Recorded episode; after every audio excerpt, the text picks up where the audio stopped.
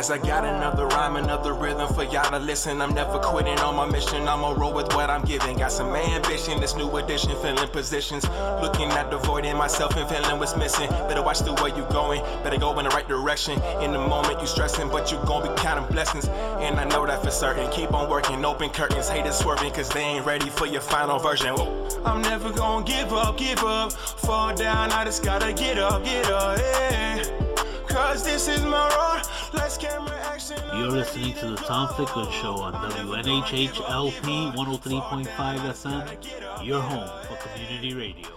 Good morning, everyone. Really an exciting and jam-packed show today. We're going to do a first half and a second half for you, uh, athletic folks, or just uh, life. Sometimes have a as an opening act and then a following act. Uh, but for the next 25 minutes or so, really blessed to kind of chat with Reverend Kevin Hardy, pastor of St. Uh, of St. Matthew's Un- Unison Free Will. That's right. Baptist, Baptist Church uh, here in, in in New Haven on Dixwell Avenue, right, kind of in the epicenter of the Black community. And I wanted uh, Reverend Hardy to kind of jump off and kind of share really some up, an upcoming event that your everyone is invited, men are invited to. Uh, he does this. I think this is your, your second or third year, Reverend Hardy. Uh, our fifth year. Your fifth, fifth year for, for, for something called Man Cave. He's going to tell tell you what, what that's about. Re- Reverend Hardy has worked in the school system in in in uh, in, in West Haven. Uh, he's he's been a pastor. He is a pastor. Uh, has a lot of life experience, and I just love the fact of how this this upcoming event, Reverend Hardy, kind of symbolizes that some folks might come to the the Man Cave uh, event, and I think you're having a, a has a coat drive the clothing drive has that also happened already, or is that today? It has the clothing drive has happened uh, already a few weeks ago, but that will be an ongoing uh, monthly event that the Man Cave uh, ministry from the church will continue to sponsor. But just in uh, effects of that, it's called the Man Cave Closet, where we just have clothing of of all styles and for all occasions for men to come and receive if they're in need of it.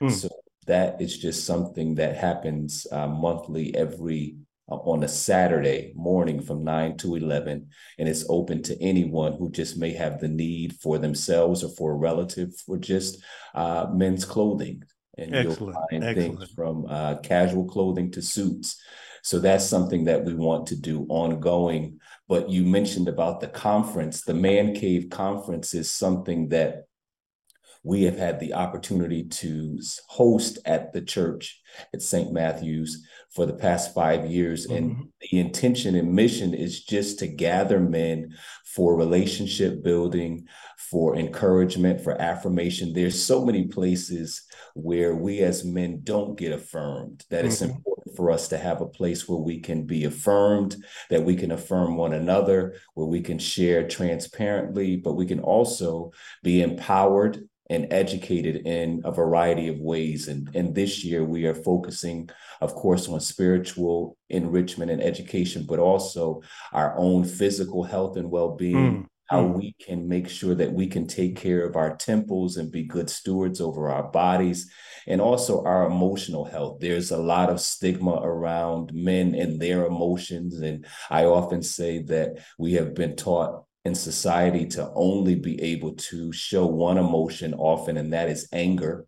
But we do have a variety of emotions, and our emotional health and well-being is extremely important. So we're going to talk about that and how to support one another and hold one another accountable with our spiritual well-being, our emotional well-being, and our physical well-being.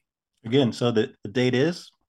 The date is upcoming Saturday, December 9th from 10 to 3 p.m. and it will be held at St. Matthew's Unison Free Will Baptist Church and that is located in the city of New Haven at 400 Dixwell Avenue. So if you are interested, uh, all you have to do is you can uh, register with our Eventbrite, or you can call the church at area code 203 777 0472 and it is we're only asking for a small donation of $10 for that event. But if you don't have the money don't let that stop you we're not going to turn anybody away. So we want to have you there and we want to have you blessed.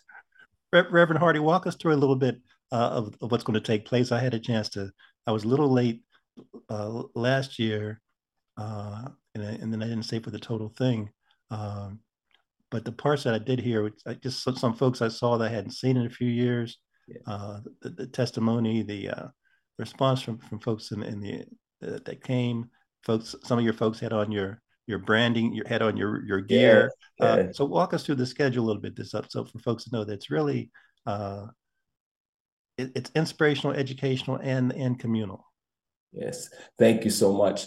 This year, our theme is uh, slaying some giants, pursuing emotional, mental, and physical well being. And we're just going from the biblical story of David and Goliath, saying mm. that there are some using uh, Goliath as a metaphor to different giants that we might be encountering in our lives as men, whether it be financial, whether it be physical, whether it be spiritual, emotional, uh, something with our families, whatever that might be, and joining together in this community of men that I'm proud to say is intergenerational. We have teenagers there and we have mm-hmm. men who are in their 90s, and that sharing of coming together, of talking, of experiencing education education, breaking bread together. And this year, we're going to have a panel with uh, men from their 50s, 60s, 70s, 80s, and 90s. Uh, mm.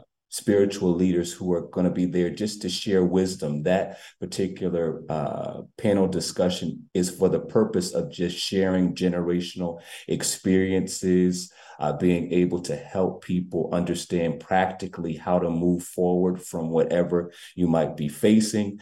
We also have a nationally recognized naturopath by the name of Dr. Anthony Corns. He is from Nashville, Tennessee, mm-hmm. and he's going to come and talk us talk to us about our eating habits and the importance of our physical well-being. I saw him at a conference a few months back and I was so inspired. I said, I have to bring him to the man cave mm. because he has the ability to both uh, bring the academic side of our dietary uh, consumption along with such uh, acute spiritual knowledge as well and talk to us about taking care of ourselves. So I'm excited about him sharing with the men in the man cave. And finally, we have Dr. Clarence Wright, who is a seminary president in Philadelphia, Pennsylvania, mm. and he's going to come and challenge us about our own emotional health. Again, I mentioned how there's so much stigma often in the African American community about wellness and mental wellness and, a men- and emotional well-being and so we're really going to challenge that and really try to break down those barriers and that stigma and talk about practically how we can take care of ourselves because we don't just want to live but we want to live well mm. and we want to live healthy mm-hmm, mm-hmm.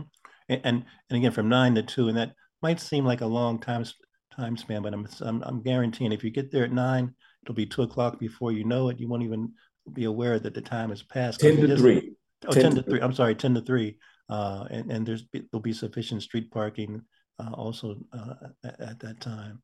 Uh, Please come and check us out. It, it's worth your time. And as you said, it will go by so much faster than you think because during the course of everything, we have had in the past about a hundred men that have joined us for this occasion. So just the community, just the support, just to be in the presence of that many men. There's not many places that you can go and see that many men together with uh, oneness of purpose and mind in a positive environment. So come and check us out. I remember last year, uh, uh, Reverend Hardy, I had a chance during during the you, have, you haven't mentioned the the delicious food that's also interspersed, so that, that that's kind yeah. of a given. People know that's going to be a given. But during the lunch hour last year, I had a chance to talk to one of your young people. I guess he'd be a senior. Yeah, he was 11th grade last year, and just to hear his insights of what's going on in the school system, just to hear his insights about uh, social media and and beefs in the cafeteria, and just what just him describing his world so uh, so so clearly, and also it, it challenged me as he was speaking about this their their world. We got to make it a, little make it a, a little better. We somehow we got to make it better. Absolutely. Again, one of the benefits is to be able to have that intergenerational dialogue because sometimes if we are not intentional about sitting down with one another, we will never know what one another is experiencing or has experienced and how we could help each other. And this is a, the place where we can have those conversations. And again, what better way to have them besides breaking bread and having been in the school system for uh, 31 years, I am aware of many of the challenges that the young people face today. And it's important to me in all the areas that I have some uh, input and some influence to try to make uh, their worlds better, just as you said. And one of the ways is through this conference. Excellent. And, and you know, Reverend Hardy, just as we're talking now, given the, I know you only have one head, but I could see there's there's lines on your head, so that's probably from those various hats that, that you that you've probably been wearing. So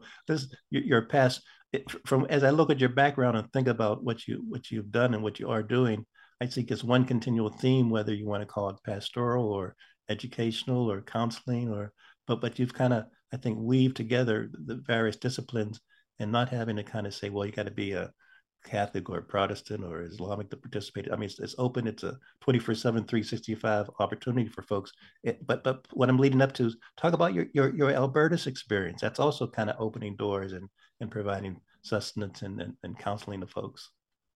Sure. Uh, every experience uh, that I've been able to have professionally, I've felt like it has been a calling mm. and that God has led me there. And this latest experience with Albertus Magnus does, and thank you for, you know, your kind words about my experience because it's been my heart to be a servant leader wherever I am. Mm. And whether it be in the spiritual realm or the educational opportunities. And once I retired from uh, the West Haven school system back in October, after 31 years, I had to think about what intentionally I I wanted to do next. Hmm. And Albertus Magnus was an opportunity that was afforded to me, and it feels like a full circle moment. I I am uh, a homegrown New Havenite. Uh, I grew up in the Newhallville area, so Albertus was something that I was very familiar with. But when I was able to research it, I found that a lot of their values were the same as mine. Mm-hmm. Albertus is a college that is built on four pillars that are important to me as well, and that is study and prayer, community, and service. And all of those values speak to my heart in terms of what I want to do personally and mm-hmm. professionally. Mm-hmm. And talking to them and talking about how important speaking to the lives of young people is I said, I need to be and I want to be a part of that. They are extremely diverse as well. They are the most diverse Catholic college in New England. And I see a lot of Black and Brown faces. And that's also important to me. Mm-hmm. Not that I don't uh, have a heart to serve everyone, but I need for people who look like me to see me because sometimes the exposure to seeing somebody who looks like you off is something that motivates you to continue. Mm-hmm. So here at Albertus, I just started about two months ago. I'm working in the career and professional development office.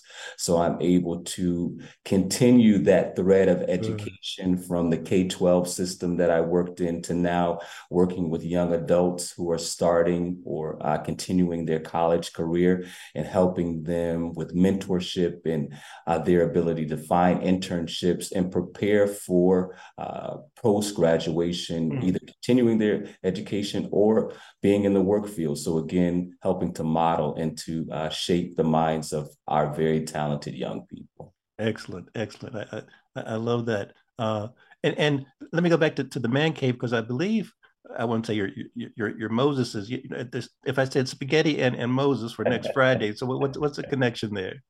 So, uh, Man Cave Beyond the Conference has now turned into more of a weekend. So on that Friday before the conference, we're going to have uh, my predecessor, uh, Bishop uh, Robert J. Gay, who was the pastor of St. Matthew's for over 37 years. He is going to come back and he is going to share with us in a time of fellowship. We're going to have a spaghetti dinner, which is open to anyone who would like to come and fellowship and share with us again just for a small uh, fee of $10 if you're interested that's at the church. And afterwards he is going to be bringing in an inspirational and powerful word to us uh, that evening during the service. And again that is open to everyone who may want to join us. The man cave is just for the men but this spaghetti dinner and fellowship is open to both male and female excellent excellent i uh when you mentioned Bishop Gay, and uh, I'm sure he's very proud of you. The point, point I'm trying to get to is I would say when Bishop Gay was here, uh, that you could see him, uh, you could meet him in the men's room, on the street, in the mall, in church, at a football game, basketball game but he would give you a message and you you you wouldn't believe that you got the message until almost you walked away. His every word seems that his his his just natural dialogue to me uh, just he he, ca- he carried that wisdom and, and it just it just uh, came out of his, his, his lips every time I saw him regard, regardless of the circumstance and that's what I so so really love and I've heard some very positive and inspirational things about your community commitment as you've and how you define that's really a open door 24 7 wherever we are just serving perspective. That's so good to hear. We have about about 10, 10 more minutes. What's on your your heart mind and soul that you'd like to share with folks? Uh, sustainability perhaps or this is your 80th year here in the church. How old is, is the church here your anniversary? The church is over 100 years old. It's 105 years old. So it has had a commitment to the city and to its people. And and since you uh, were talking about Bishop Gay, I I can't uh, not give him uh, his flowers whenever I talk to him because he his example is is one that is tremendous here in the city but his, the way that he interacted with people his mm-hmm. his consistency his genuineness is something that i've tried to mirror in in my own way in terms of just being authentic and, and genuine whenever you meet people mm-hmm. uh, to try to show up uh, in that very sincere and intentional way. So I, am very thankful for his example.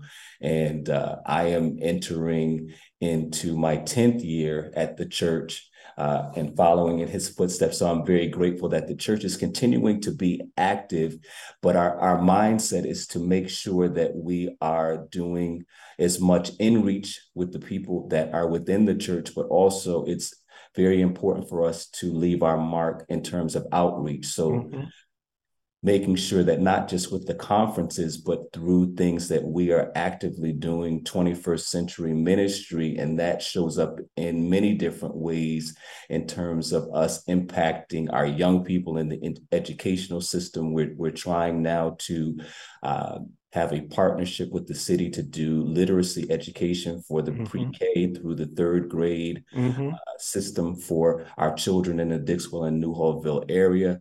We're also trying to do some technology training for our 55 and older because we have many of that population within our church and within our communities. And many of them even need help learning how to use smartphones, mm-hmm. let alone mm-hmm. uh, laptops and other things, but just trying to help them stay uh, on top of things with the devices and the wave of the future, which is it, it very technological. Indeed. So Indeed. I, I'm grateful. I'm grateful to be able to lead the charge and hopefully lead by example because it is important uh, what we do and I always say, not just that we show up, but how we show up. And we yes. have to show up with a certain degree of intentionality, integrity, and mission. So I try to live my life so that people can see that those are things that I value. Tremendous, tremendous. So, so uh, next sat- Saturday, te- tease us again. Where should folks, where, where should men show up? They should come to St. Matthew's, Unison Free Will Baptist Church at 400 Dixwell Avenue at 10 a.m. and come expecting a time of empowerment, a time of community, a time of education. You won't be sorry. I, I do tease uh, knowing uh, being a man myself, that when a man gives you his time, he is giving you one of the things that he finds most valuable. And mm. I hmm. Promise you, if you give us your time, you will be glad you did, and you will think that it is worthwhile. You will be entering the man cave, and mm. we have lots of things planned so that you can leave affirmed, empowered, and educated. Tremendous, tremendous, tr- tremendous. Guess uh, let's Reverend Hardy. Let's let's just take as we can kind of conclude on it pose a philosophical question for you. Sure. Uh, about the well, philosophical, economic, even practical, about the future of the church. Uh, what what do in general, and we should what, what, actually, as I ask pose this question, we're going to do it. We're going to do another, another show on this topic. I'm going to ask, okay. you, ask a few okay. ministers that we can kind of talk about uh, what does the church have to do in your mind to continue to keep the doors open, to continue to, to perceive to be relevant, to, to continue to perceive to be uh, of, of value.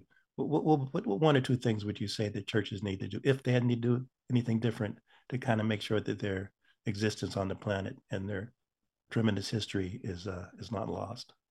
That's a great question. One of the things I think we can learn from one of the lessons of the past is to look at what happened during the the times in the 50s and the 60s when the church was the epicenter for the uh, black community to expose them and to educate them. And it was not just a sunday mission it was to really help them to economically get empowered, educationally be empowered, have the right to vote, be treated fairly. So I think one of the things that we have to understand if the church is going to be effective in the 21st century is that it doesn't just happen on Sunday morning and you have to attend to more than the spiritual needs of the people within your congregation and the community and the city at large. It has to be larger. So our vision has to extend past that.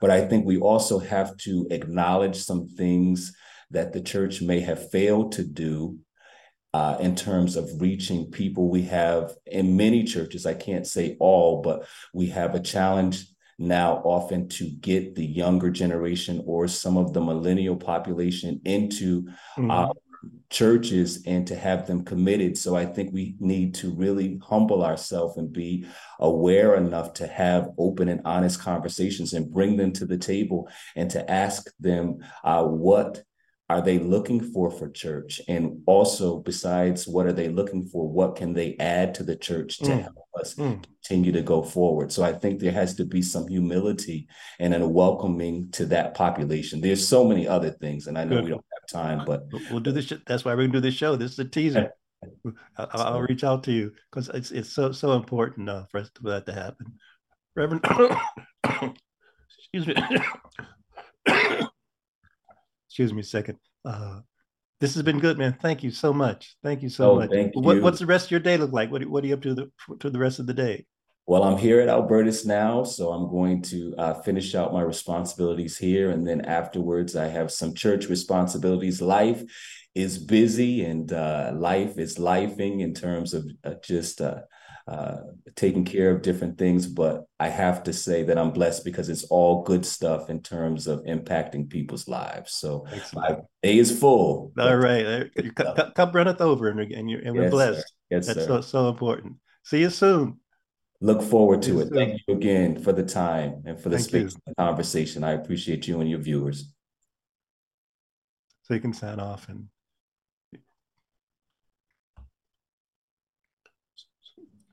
So we're going to move, and, and Kevin, you can, uh, we're going to move now to the second half of the show.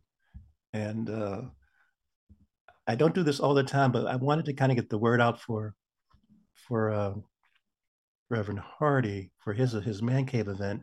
And then Roz Hamilton and Lorena Mitchell uh, reached out to me about a, an event that they're holding in collaboration at uh, at Dixwell United Church of Christ. So if you notice any any themes here in terms of churches and health and reaching out and feeding the body, mind, and soul. This kind of theme just kind of is permeating both both the previous conversation that I just had, and now with Lorena, Lorena Mitchell, who's going to unmute herself.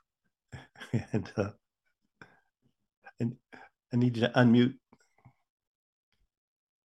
Harry, can you un? Okay, is that? Can you hear us now? Hey, good morning. Good morning. Good morning.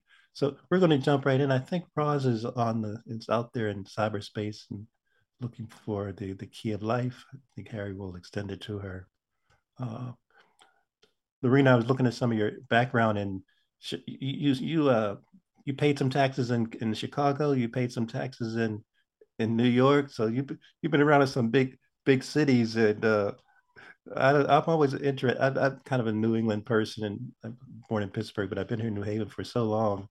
I, I always wonder when folks have lived in larger cities, uh, uh, and then they moved to a smaller town. But but but let, us not digress. Let, let, let's let's let's, let's, let's dive. I didn't know I was going to have a background check. well, you that too. This is a, the surveillance society. Absolutely, absolutely. Come on now. You know, you can call we, we can call ourselves journalists, but we're really just snoopy people. We snoop, snoop around. but but but Lorraine is here with us, the coordinator for community health initiatives uh, for the city of New Haven. And Lorraine, let's just jump right in. There's an upcoming event that we're going to have with uh, the Dixwell United Church of Christ. And I say I say we because I want people to first understand that that it, it, it can be more of a we than just a me or or an us. I mean, let's kind of see ourselves be part of the collective. But at any rate, uh, fill, fill, us in, share some information about what's upcoming with you in, in Dixwell. Yes. Well, thank you so much for giving us the space to talk about what is a topic that can be challenging, um, but is also personal and important to talk about, and that is suicide prevention. Mm. Uh, I've been working with Rosalind, and we've been hosting suicide prevention trainings at the Dixwell United Church of Christ. And as you mentioned, we do have an upcoming training on Monday, December 11th, 11th from 5:30 to 7 p.m and that's at 217 Dixwell Ave. Good, good, good. And uh, Roz Hamilton is with us. And Roz, you've been involved with uh, public health leadership and leading public health initiatives for several decades. And I wondered, Roz, uh, if you can hear us. Uh, I can hear you. Why did the church, or you know, how did this kind of connection kind of kind of come about between a city initiative and, and now uh, one of our historic churches?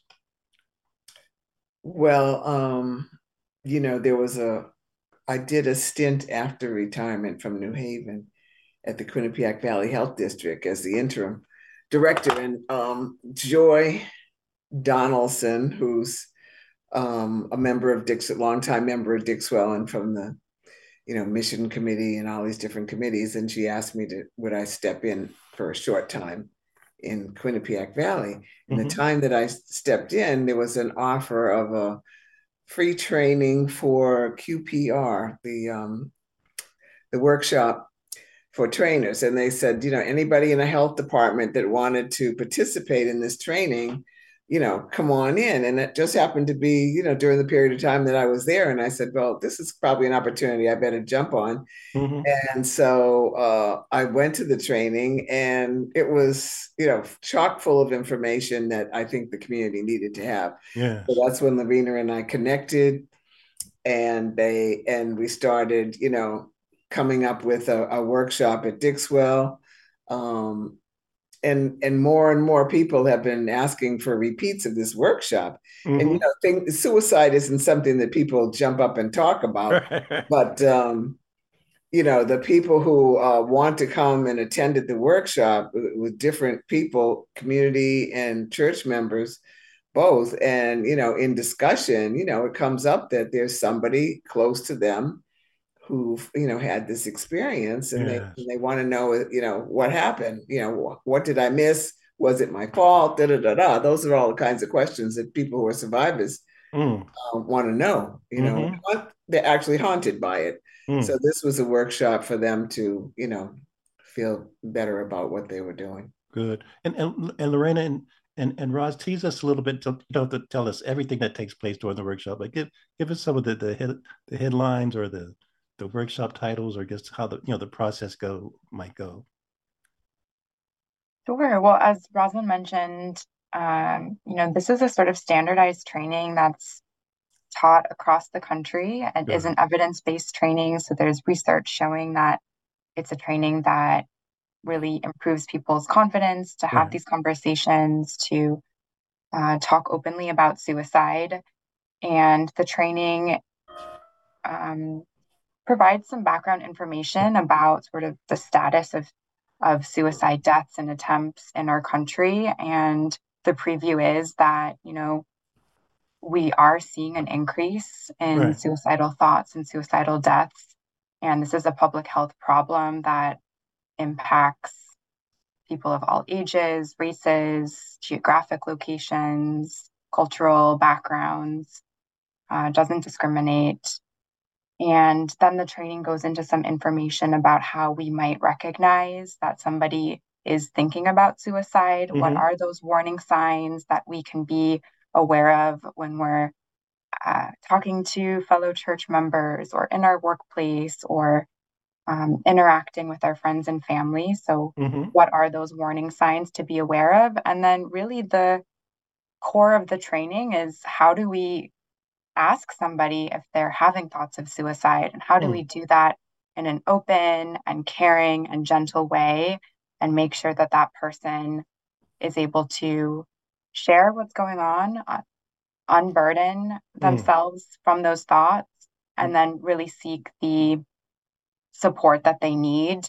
I think what's so powerful about hosting these trainings in a church setting is that that support can be, you know, a professional mental health, behavioral health setting, but it also might be pastoral support or spiritual support. It might be connecting to a beloved mentor or teacher. Uh, suicide prevention is really much more than just your traditional mental health treatment. It doesn't have Mhm. to take place in a behavioral healthcare setting. In fact, to be effective, suicide prevention really has to take place in all the settings that people are um, living their lives in. And just while, while I'm there, am I looking at a video, filling out a questionnaire, having small group interactions? I'm just give people an idea of how their energy is going to be kind of allocated.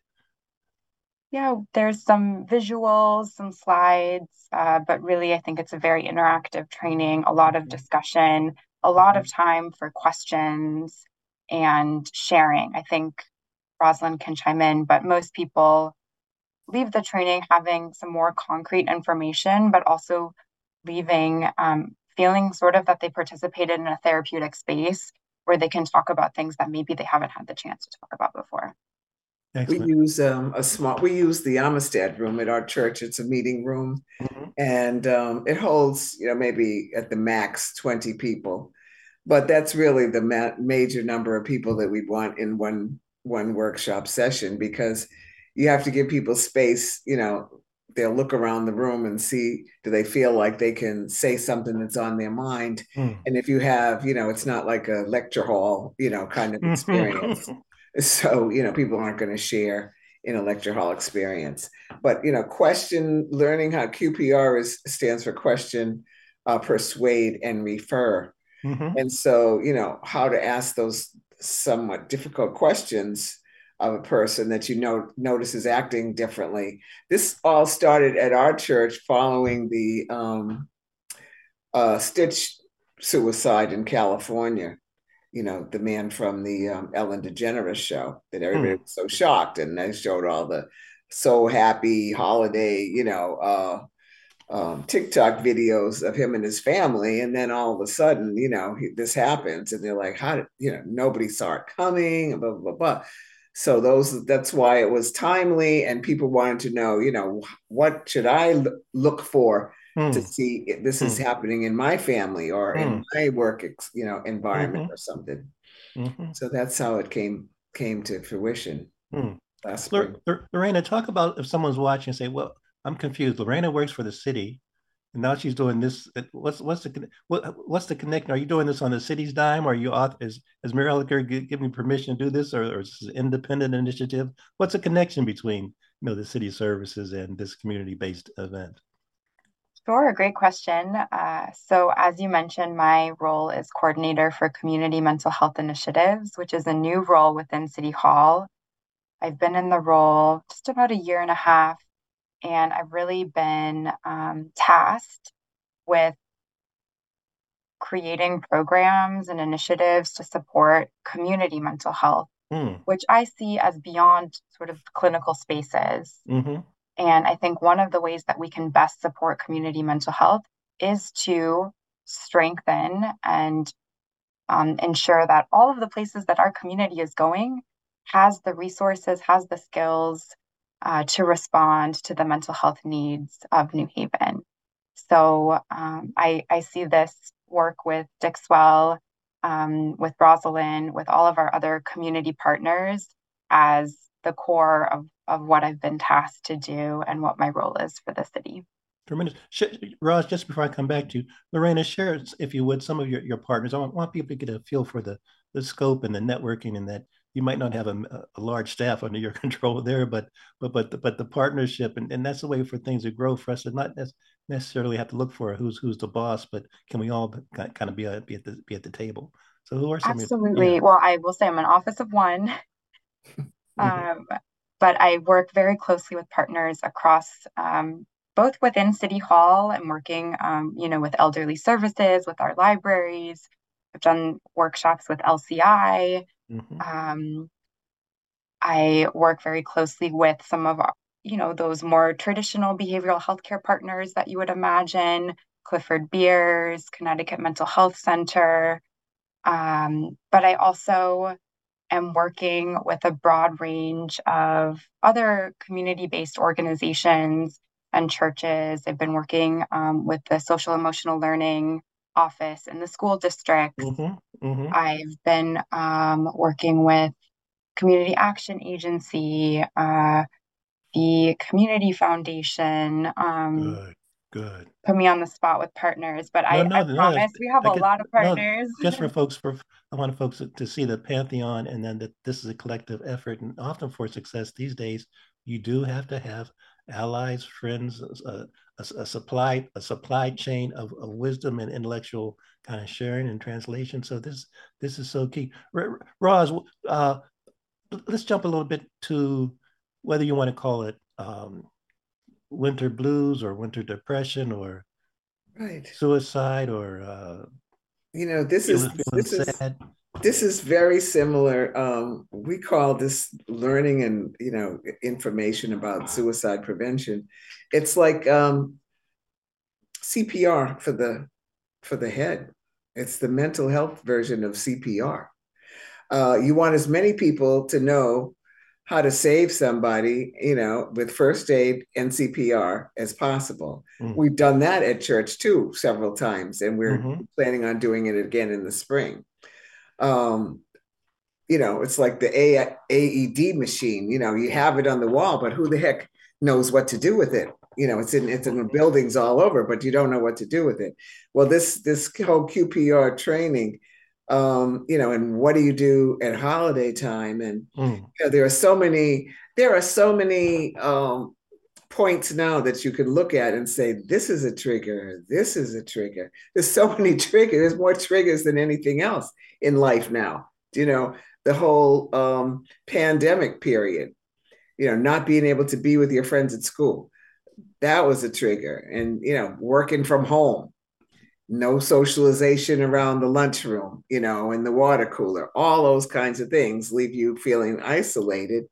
And, um, and holidays is one of those times it's mm. just hmm. starting to get back mm-hmm. that you know if you have family that is still around um, you know you want to get together with them i think the whole idea of everybody flying here and there and all these vacation trips and how busy the airports are at holiday time i think it's all all like let me get out of here let me try to find some way to escape you know mm-hmm. heaviness mm-hmm. of life these days and i think that um, things that we just took for granted, you know, a little stressor here, a little stressor there, has kind of compounded. And I would say, particularly on the Black community, um, from the George Floyd and Black Lives Matter and all these different things, you know, the um, the whole social media and everything is just in your face. If you happen to look at it, it's in your face. I mean, mm-hmm. for kids, for adults, for the elderly, for everybody, all of us, and it can be too much. Mm. It can be too much, and people don't know where to go to get help for that. Uh, sometimes it's just you know getting together with your friends at lunch or getting together and having you know games, a game day, and having mm-hmm. families come mm-hmm. together and play whatever you mm-hmm. want to do. But it's just the socialization is a form of help for those who are out here feeling, you know, isolated and alone. And mm-hmm. you feel that more at holiday time than any other time. Mm, absolutely. Lorena and Roz, walk me through, tease me a little bit about 24. What's what's on the agenda or what, what are you guys planning in terms of your, your I won't say your crusade, just your your, your health your, your well, yeah, your health crusade. We want to we want to we want to abolish depression, you know, and, and lift up life. So just just tease us a little bit, if you would. What's on your? Uh, you don't need you don't need to give me the Coca Cola uh, recipe. Just just tell me, tease us a little bit what what you plan to kind of. Well, for me and the folks at Dixwell Church, we want to get more activities going Mm-hmm. And we want to have more connection with families who are inside and outside the church. Mm, and we want them to take advantage of all the opportunities. And there are a lot of opportunities for, to do things. We just have to, you know, get the calendar together. So they're they're in the process of getting the spring calendar ready. And um, you know, we're gonna this winter take part in like the symphony gonna be at Southern. You know, there's um, you know, there'll be a bus. We're talking about going back to the Pequot Museum Mm-hmm. A lot of mm-hmm. people in Connecticut don't even know that that's up there or mm-hmm. have never been. And then, you know, the connection of those folks to um, the African American community, they're you know, they're connected they're, because mm-hmm. people were in the cities and they they hooked up. Yeah. So there are a lot of people, you know, in those kinds of things. Yeah, we're doing those things. We're doing our workshop again in the spring. We're doing first aid CPR again in the spring. Good, um, good and we're doing good. arts and how to connect children and families to art, whether it's drawing, and we have a few artists who are working with young people mm-hmm. um, during a series, and we're also doing music so that there's a Good. series. Good. Uh, so we're looking forward to all of that happening, um, you know, between. January and and June. And Lorena, what, what what's on your plate? Because I re- recall getting some oftentimes the uh, employee information from the city about these workshops and nutrition and yoga and vac- vaccinations and uh, chair massage, and uh, uh, you know, share a little bit about that. You're you're kind of the inside and outside person. I like I like it that you have. So uh, talk about about your your your work universe, as so to speak. Sure. Well, I think I am really looking forward to continue working with Rosalind and Dixwell, and really expanding the partnership with faith communities. I think hearing uh, Reverend Hardy speak earlier on the show mm-hmm. um, our faith communities are reaching people in need. And when I think about mental health, like I think about most people in their lives are never going to step into a behavioral healthcare setting for a variety of reasons, whether it's the price or the stigma, or they can't find a therapist that they connect with because they don't see themselves in the clinicians out there. Um, but they may turn to their faith community. And so I'm I'm just really grateful for the partnership with Dixwell and hope to continue uh, really strengthening um, our churches to be responsive Good. to the mental health needs of congregants and residents. I think that um, I, I want to highlight please here, um, highlight it highlight it The City of New Haven has published our first official suicide prevention guide. Mm-hmm. This is um, a paper copy. You can pick these up at City Hall. Uh, I can also share a link where you can download it. Please. And when people attend the workshop, will there possibly be some copies? Absolutely. We'll be yeah. handing out copies. Um, but this is really to underscore that there are resources. And as Rosalind was saying, this can be a really hard time of year. Uh, but I want people to know and I want listeners and viewers to know you're not alone mm-hmm. and there's there's hope and we're here to hold that hope for you. Um, so I'm excited to continue sharing this with the community and making sure it gets into the hands of, of the people that need it. And the last sort of preview for the year, mm-hmm. I'd want to highlight that's that's very related to suicide prevention is the Elm City Compass team, mm-hmm. uh, which is New Haven's non-police emergency response team. This is a, a, team of a social worker and a peer, somebody who has a lived experience of a, a mental illness. Uh, the team has been operating for over a year now, and they're embedded in our 911 system. So if you call 911 and are having a mental health crisis, a substance use crisis, crisis related to, you know, homelessness or something psychosocial, mm-hmm. The mm-hmm. team can be dispatched uh, to meet your needs. And we know that uh, sometimes you don't need to talk to a police officer, you need to talk to a, a clinician or a peer. Mm. And so the team is continuing to expand in the coming year. Uh, and we're just hoping to really make that resource institutionalized here in New Haven so that excellent, excellent. We we know that there's sustainability uh, for that team and that people's needs are being met with the right right person in the right place at the right time. Excellent. We we have about uh, eight minutes. I want to throw a. I hope hopefully you'll perceive it to be a, softball and an easy question, uh, but but but here goes. I want to ask both of you, since Lorena, you're currently employed by the city, employed by the taxpayers. Roz, you've been employed off and on by taxpayers for 30, 30 years in terms of uh, various You're municipalities. You're too very, kind. Very, very municipalities. I'm now involved in elected an elected position. Talk to me a little bit about as we conclude.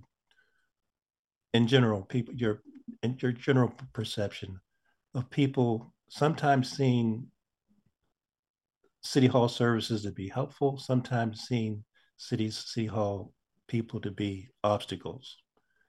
And since you've been on both, not now, Lorena, since you're on you know, several sides of the fence, Roz, since you've seen various leadership styles in terms of municipal mayors, uh, large cities, small cities, I'm just curious your thoughts about this is something that it's really a selfish question that I ask myself each day the my desire for folks to see that we're all on the same team and we're trying mm-hmm. to work and we're trying to work together and that we are not the enemy but also don't use me as a psychological uh, stress reliever but you know we, we we all are still humans and there's still the taxpayers in my estimation still do have and here's a conclusion still do have a a fair reasonable reason for how they judge the quality of services you know in, in, in all of our minds we have a a perception about what a quality service delivery means. So just just any concluding thoughts, and, and, I, and I do want you to kind of leave us leave, leave us on a, an upbeat note, not, an upbeat, upbeat note, note, right? In terms of this question, because I do believe that we can, and that's why I'm asking a question in terms of this context for people to see how we can not we can move beyond artificial barriers in terms of our mental, social, economic health. It does it's not just located in one area of, of, of control.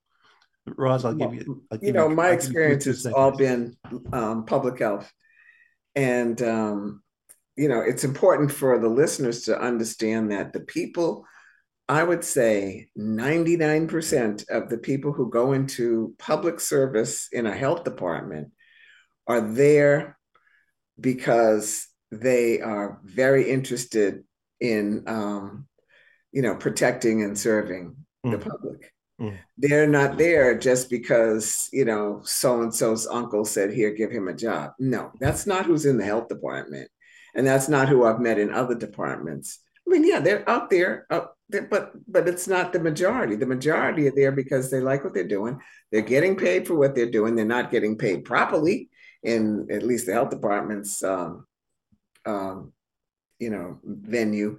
But um, the skill, they have a lot of skills they know a lot about um, different public health things.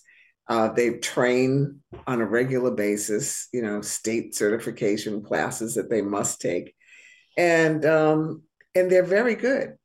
They're very good. They're a variety of personalities, but they're very good mm. at what they do, and that's New Haven, that's Bridgeport. These are the places that I've served now, so it's you know, I can tell you that in Bridgeport, in New Haven, in Branford, in East Haven, they are there because they're committed mm. to public health. Mm. They're passionate about public health.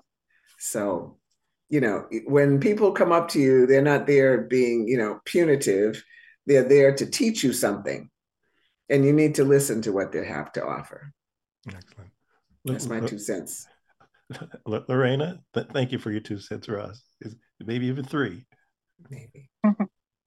I think what Roz says rings true. Uh, my coworkers, I'd like to thank myself too. You know, I'm doing this job because I care about my community, mm-hmm. because I'm really passionate about mental health. And I also believe in local government. Like, I believe that our government has a, a really positive role to play in the lives of our resident. Mm-hmm. And um, we're far from perfect. And I think that New Haven is an amazing city because our residents hold us accountable, right? There's a lot of yes. accountability. Mm-hmm. New Haven's residents are, are extremely involved, um, critical, informed, and that really pushes us as as government to do the best that we can. And I appreciate that dynamic. It can be, you know, painful at times, but it's really about our residents holding us accountable to do the work that we are passionate about doing. Excellent.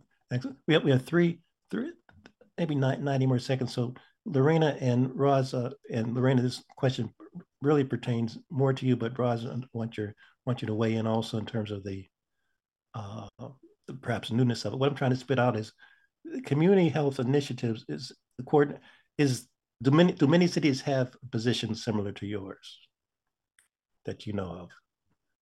So as a, a, mental health coordinator, I'm I'm the only one in the state of Connecticut. So the only one in the state of Connecticut. So we don't have to talk about think about the other 49. So let's talk about that. Is this truly innovative? Is this a, and I'm not trying to give you a chance to you know boast, boast but it, it seems to me that this is an innovative step. And, and Roz, I want your opinion about how this fits into the the structure, or, and or do we need to kind of scale up? So in do we need 10,000 Lorenas in, in every city? Or, but so we have 90 more, 90 seconds for you guys to answer that lecture question. I think that, I mean, such thoughtful questions, first of all, but I think that, you know, the city, our residents demanded something structural to change in the wake of the movement for Black Lives and uh, the murder of George Floyd. And part of that structural change was the creation of my position. Um, and every time you, you know, this is this is putting government backing and resources hmm. behind mm. this idea that mental health really matters to our communities. Mm-hmm. Uh, so I, I think ultimately that's a good thing, and we need more resources. And Roz, I don't know if you want to chime in. Roz, you have 30, people, seconds. When, when my contemporaries say, "Oh, I'm moving south," and because it's warmer or it's better or it's whatever. And I keep thinking, you know, but at this point, this is the point in life when you need the services. So I don't think I'm going to go south to those places that, you know, you can't get a service, you can't get good service, or they don't believe in, you know, taking care of their people. Mm, um, I don't think I want to go there. I think New England will probably be where I stay, and I just run away for you know a few few months in the winter and come back. So, so I have thir- thir- 30 seconds. Lorena and Roz, where should people show up? I know you only go on 20, but just even express information, find out about this. How can they find out about it's December 11th, 5.30 at Dixwell Church.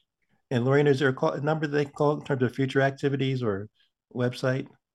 Uh, yes. Um, it's kind of a long website. So I would just give how people. how about your uh, email address? My email address is L, as in Lorena, last name Mitchell, at newhavenct.gov. L Mitchell at newhavenct.gov. Currently, the only one in Connecticut. So we're gonna mm-hmm. we're gonna we're gonna try to clone you and just to kind of maximize this initiative. Ladies, thank you so much. Keep up the good work. Stay helpful. Early uh, uh, holiday greetings to, to, to everyone and let's try to make you know peace on earth, goodwill toward women, yes, children, and even men. Thanks for having us. Thank you. Take care.